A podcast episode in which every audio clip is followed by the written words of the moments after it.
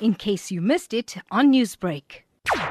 We of the of the view that the ANC, uh, realizing that they've won eight of the excuse me of the nine provinces, they will it will be an automatic issue for them to exercise their internal policy on gender parity. To our our surprise, that you know in the seven provinces where they have elected premiers, they've nominated premiers, only two are female, and that on its own didn't sit well with us, and we felt something has to be done, something needs to be done. We issued a statement, and we want to seek an audience with an ANC get to understand what is it that you know they were they're thinking behind this appointment? Because the ANC had indicated in the Commission for Gender Equality that you know they will strive for gender equality and gender parity, and they will assist the the Commission in ensuring that South Africa is gendered and ensure that you know in various positions in government issues where the ANC will rule gender parity and gender equality will be given uh, prominence. The Commission has lashed out at the ANC for flouting its internal processes by overlooking women for senior positions.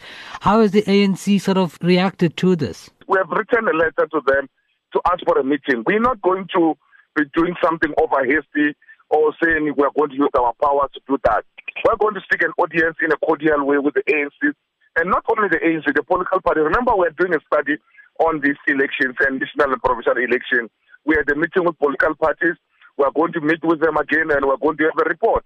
This report will going to be tabled to in Parliament, portfolio committees, and we're going to give a copy to the IEC and we're going to give the copy to the presidency. So those are some of the things that, you know, we'll try to, uh, to iron out and get to understand uh, what are the issues. So that's why we, we, we're going to work this way. Newsbreak, Lotus FM, powered by SABC News.